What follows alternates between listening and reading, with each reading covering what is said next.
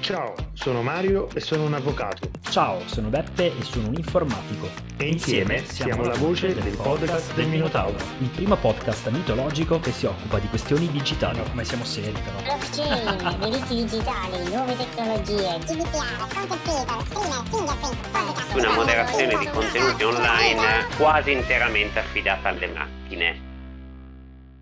Eh, buonasera, buonasera a tutti, io sono Jacopo Franchi, eh, sono un social media content manager, sono autore del libro Gli obsoleti, il lavoro impossibile dei moderatori di contenuti, il primo libro italiano sul,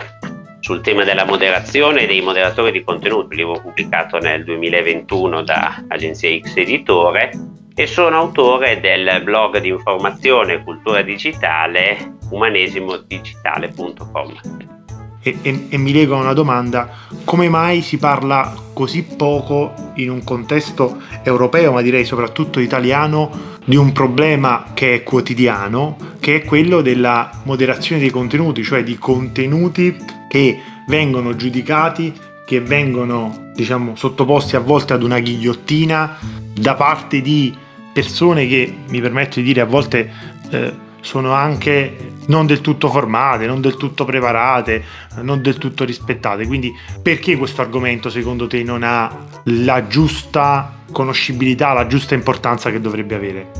Io credo che per tanti anni eh, è stata in qualche modo accettata l'idea, l'illusione, la prospettiva di una moderazione di contenuti online quasi interamente affidata alle macchine Ancora adesso si sente parlare di moderazione di contenuti che avviene unicamente tramite intelligenza artificiale o che potrebbe essere completamente automatizzata nell'arco di pochi anni. Questa è una prospettiva che in questo modo, in questo momento possiamo dichiarare fallace, non perché non ci siano effettivamente degli strumenti di moderazione automatica, ma perché in questo momento non esiste una piattaforma digitale che possa fare a meno di moderatori di contenuti umani. Moderatori di contenuti umani non nell'ordine di poche unità o poche decine di unità, ma nell'ordine veramente di diverse migliaia di persone. I moderatori di contenuti oggi purtroppo devono lavorare in condizioni molto difficili per loro ma proprio perché la loro, sol- la loro, sola presenza in un certo senso, questa è l'idea che mi sono fatto, è comunque un costo per l'azienda, è un costo che non era stato preventivato, è un costo che non era stato calcolato, è un costo che finora nessuna azienda nel mondo moderno comunque ha mai dovuto sperimentare sulla propria pelle. La moderazione di contenuti è un'attività eh, che in un certo senso possiamo definire anche molto intensiva in termini di capitale che si mangia rispetto a un capitale che invece può essere investito in innovazione o in altre attività delle piattaforme digitali. Di moderazione di contenuti purtroppo è vero, se ne parla poco, in parte proprio per quello che ho appena detto in un certo senso, cioè il fatto che per anni si è creduto che si potesse sostituire in toto gli esseri umani con le macchine. Dall'altro lato perché effettivamente se ne sa ancora molto poco. Il mio è il primo libro in lingua italiana sul tema dei moderatori di contenuti, se ne contano qualche altro in tutto il mondo, prevalentemente in eh, lingua inglese, sono ricerche accademiche ed è molto difficile indagare più a fondo perché la maggior parte dei moderatori di contenuti deve siglare, deve firmare degli accordi di riservatezza con le aziende che li assumono e che forniscono servizi di moderazione per conto delle piattaforme digitali. Oltre al fatto che la maggior parte di queste persone non dura il lavoro più di qualche mese, secondo le testimonianze, quindi è anche molto difficile intercettare il moderatore di contenuti e conoscerlo nel momento stesso in cui sta svolgendo il proprio lavoro. La maggior parte sono persone che parlano di esperienze lavorative passate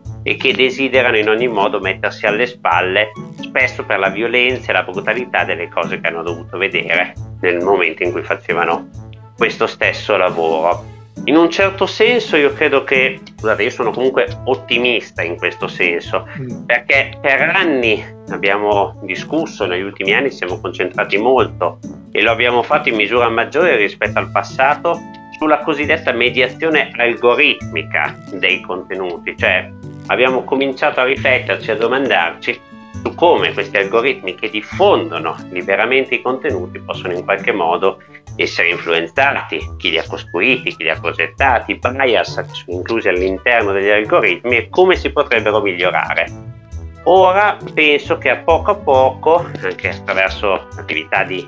informazione che state facendo voi stessi, che stiamo facendo questa sera, e può iniziare a riflettere non più solo sugli strumenti automatici che diffondono i contenuti, ma anche sugli intermediari umani che intervengono per limitare la diffusione di determinati contenuti e persone. E questo non tanto e non solo forse per l'iniziativa di giornalisti, di persone che vogliono approfondire questa tematica, ma perché, come probabilmente avrete visto vostra, nel corso della vostra esperienza, ci sono sempre più persone, ci sono sempre più creatori di contenuti che per un motivo o per l'altro vengono intercettati da un moderatore e i loro contenuti, i loro post, le loro utenze digitali vengono bloccate, congelate, sospese, la loro visibilità viene limitata e loro non sanno a che santo votarsi non c'è un contact center universale, non c'è la possibilità di parlare con un essere umano nella maggior parte dei casi, a volte non c'è nemmeno la possibilità di sapere per quale motivo il proprio post è stato bloccato, la propria utenza è stata congelata, come se a intervenire fosse stata una macchina e non un essere umano, come se a intervenire fosse stato un sistema automatico, un algoritmo, quando invece a intervenire è stato con ogni probabilità una persona in carne ed ossa che però magari lavora da un'altra parte, lavora lontano, magari non parla neppure la stessa lingua della persona che ha dovuto moderare e fino a quando le regole rimarranno queste, verranno prevalentemente decise dalle piattaforme digitali stesse, sarà forse molto difficile compiere dei passi avanti. Ma io sono fiducioso del fatto che se ne parla, che come se ne parla in questo momento, se ne parlerà sempre più spesso anche nel futuro. Quindi mi stai dicendo che non è soltanto una questione di eh, uomo contro macchina, ma a questo punto anche di uomo contro uomo. Cioè nella mia mentalità eh, questo genere di problemi del post che sparisce, del video che viene, passatemi il termine, censurato, era un incidente di percorso dato da un algoritmo legato a un ipotetico sistema di machine learning che ancora doveva finire il proprio periodo di apprendimento e quindi poteva compiere degli errori. Ma mi stai dicendo che in realtà nella maggior parte dei casi c'è un essere umano in carne e ossa da qualche parte che clicca sul tasto di moderazione e inibisce quel contenuto.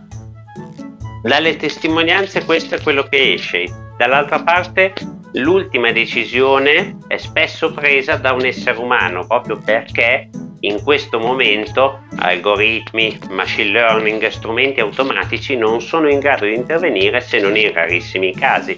Io però su queste cose non mi sono basato nel cercare di ricostruire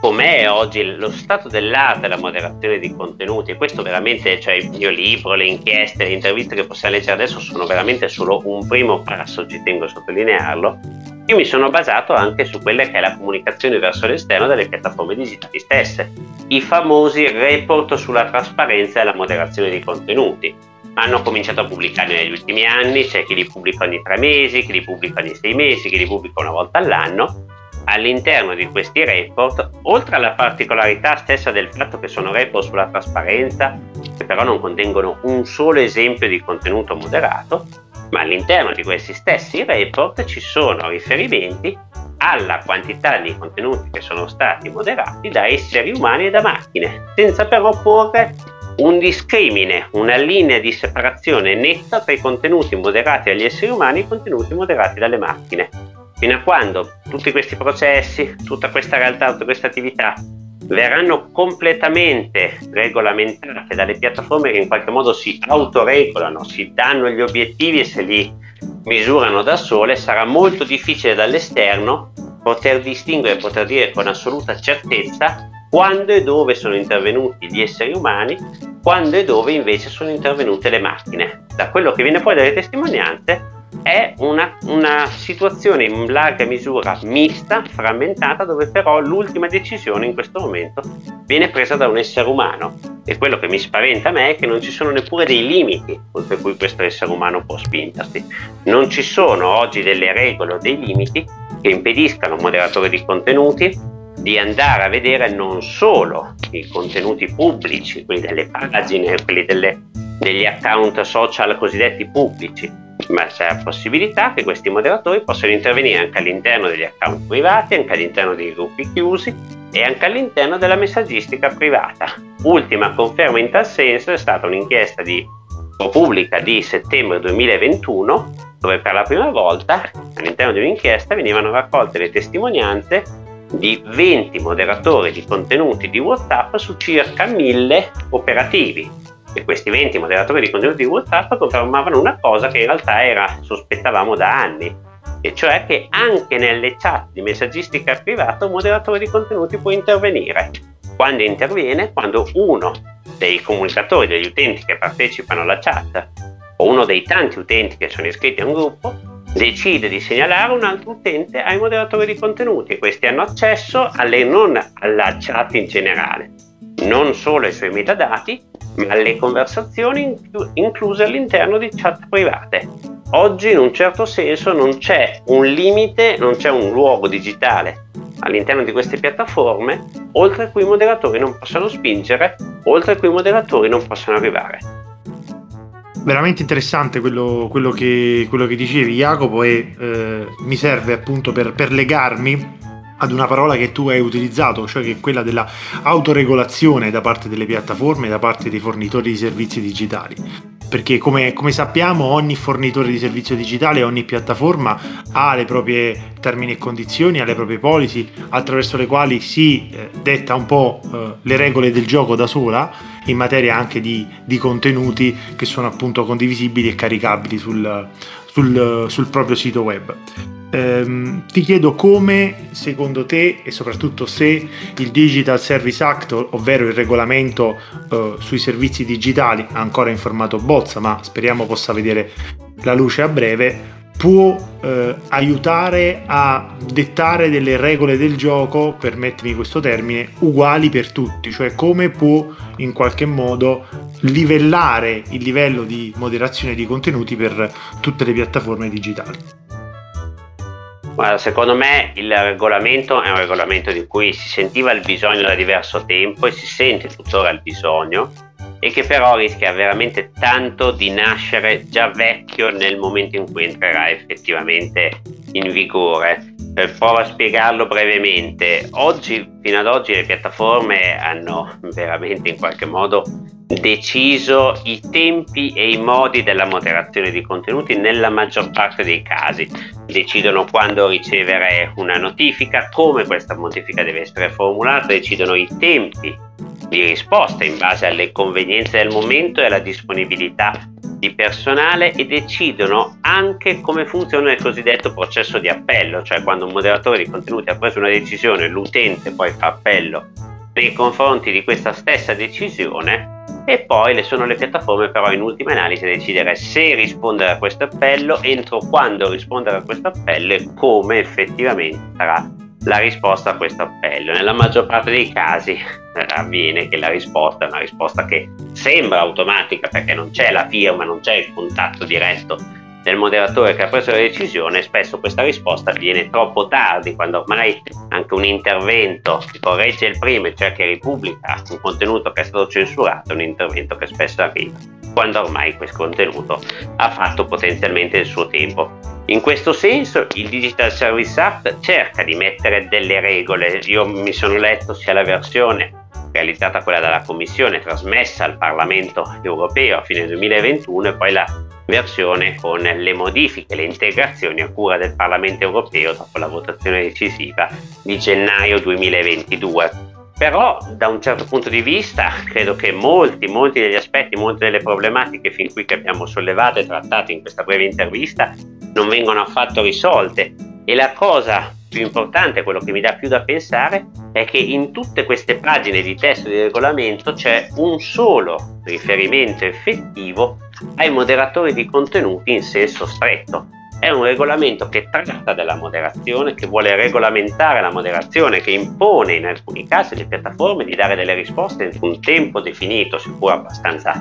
abbastanza ampio, questo va detto, e di giustificare il modo in cui le piattaforme hanno preso, per quale motivo, per quale legge nazionale o per qualche regolamento della propria policy interni hanno preso una determinata decisione, senza però fare alcun riferimento e regolamentare in alcun modo l'attività di coloro che poi effettivamente e operativamente dovranno mettere in atto l'attività di moderazione, cioè i moderatori di contenuti. Non si parla quasi mai di moderatori di contenuti all'interno del regolamento, non, non ho trovato, non ho letto e nella versione attuale non esistono riferimenti a norme che in qualche modo disciplinano il modo in cui questi moderatori vengono selezionati, vengono formati, il modo in cui questi moderatori devono lavorare per poter assicurare il miglior output possibile, la miglior qualità possibile del loro lavoro e non ci sono tantomeno riferimenti ai possibili conflitti di interesse e alle possibili violazioni della privacy degli utenti i moderatori di contenuti cui i moderatori di contenuti potrebbero andare incontro nel corso del loro lavoro. È un passo avanti, è qualcosa che aspettavamo da tempo, sicuramente, perché intanto inizia al merito sicuramente il regolamento di mettere la questione moderazione di contenuti al centro dell'attenzione, eh, non più solo di pochi esperti specialisti o di giornalisti interessati al fenomeno, ma di tutti, quindi anche della politica internazionale e nazionale, però è un regolamento che in un certo senso fa i conti senza l'oste, cioè non tratta la parte di lavoro, la parte di moderazione che riguarda più da vicino i moderatori, quelli che poi a conti fatti saranno incaricati dalle piattaforme di moderare, di intervenire sui singoli contenuti degli utenti. La vera domanda in questo momento è se a fronte di questo aumento di regole, di norme leggermente più stringenti, io dico leggermente non a caso, rispetto a quelle attuali, le aziende tecnologiche reagiranno assumendo più forza lavoro, qualificandola meglio, trattandola meglio, riducendo i ritmi e l'intensità del loro lavoro, oppure se cercheranno semplicemente di aumentare il carico di lavoro sui team di moderatori oggi esistenti. Penso sia una domanda aperta e purtroppo la risposta la, la scopriremo solo nei prossimi mesi, solo nei prossimi anni. Sei stato chiarissimo, spero che quando avremo una risposta tornerai da noi per raccontarci un po' come stanno andando le cose. Purtroppo il tempo sta volgendo al termine e ci dobbiamo salutare nonostante io resterei qui a, ascoltarti per, per, ore e ore perché è un argomento davvero interessante.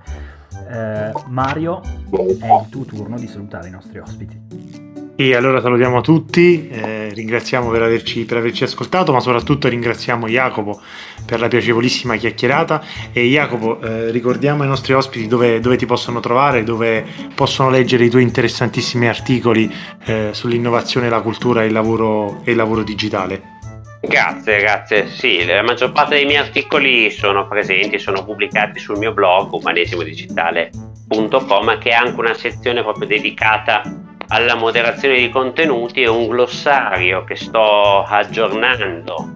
mese dopo mese dove spiego che cosa vogliono dire i singoli termini relativi a questo mondo, dalle segnalazioni agli appelli, piuttosto che dalla privacy policy alle singole leggi e regolamenti in materia di moderazione anche a livello internazionale. Fantastico, è stato un piacere e a presto. Ciao a tutti. Ciao a tutti, grazie. Ciao Jacopo. Grazie a voi, ciao ciao.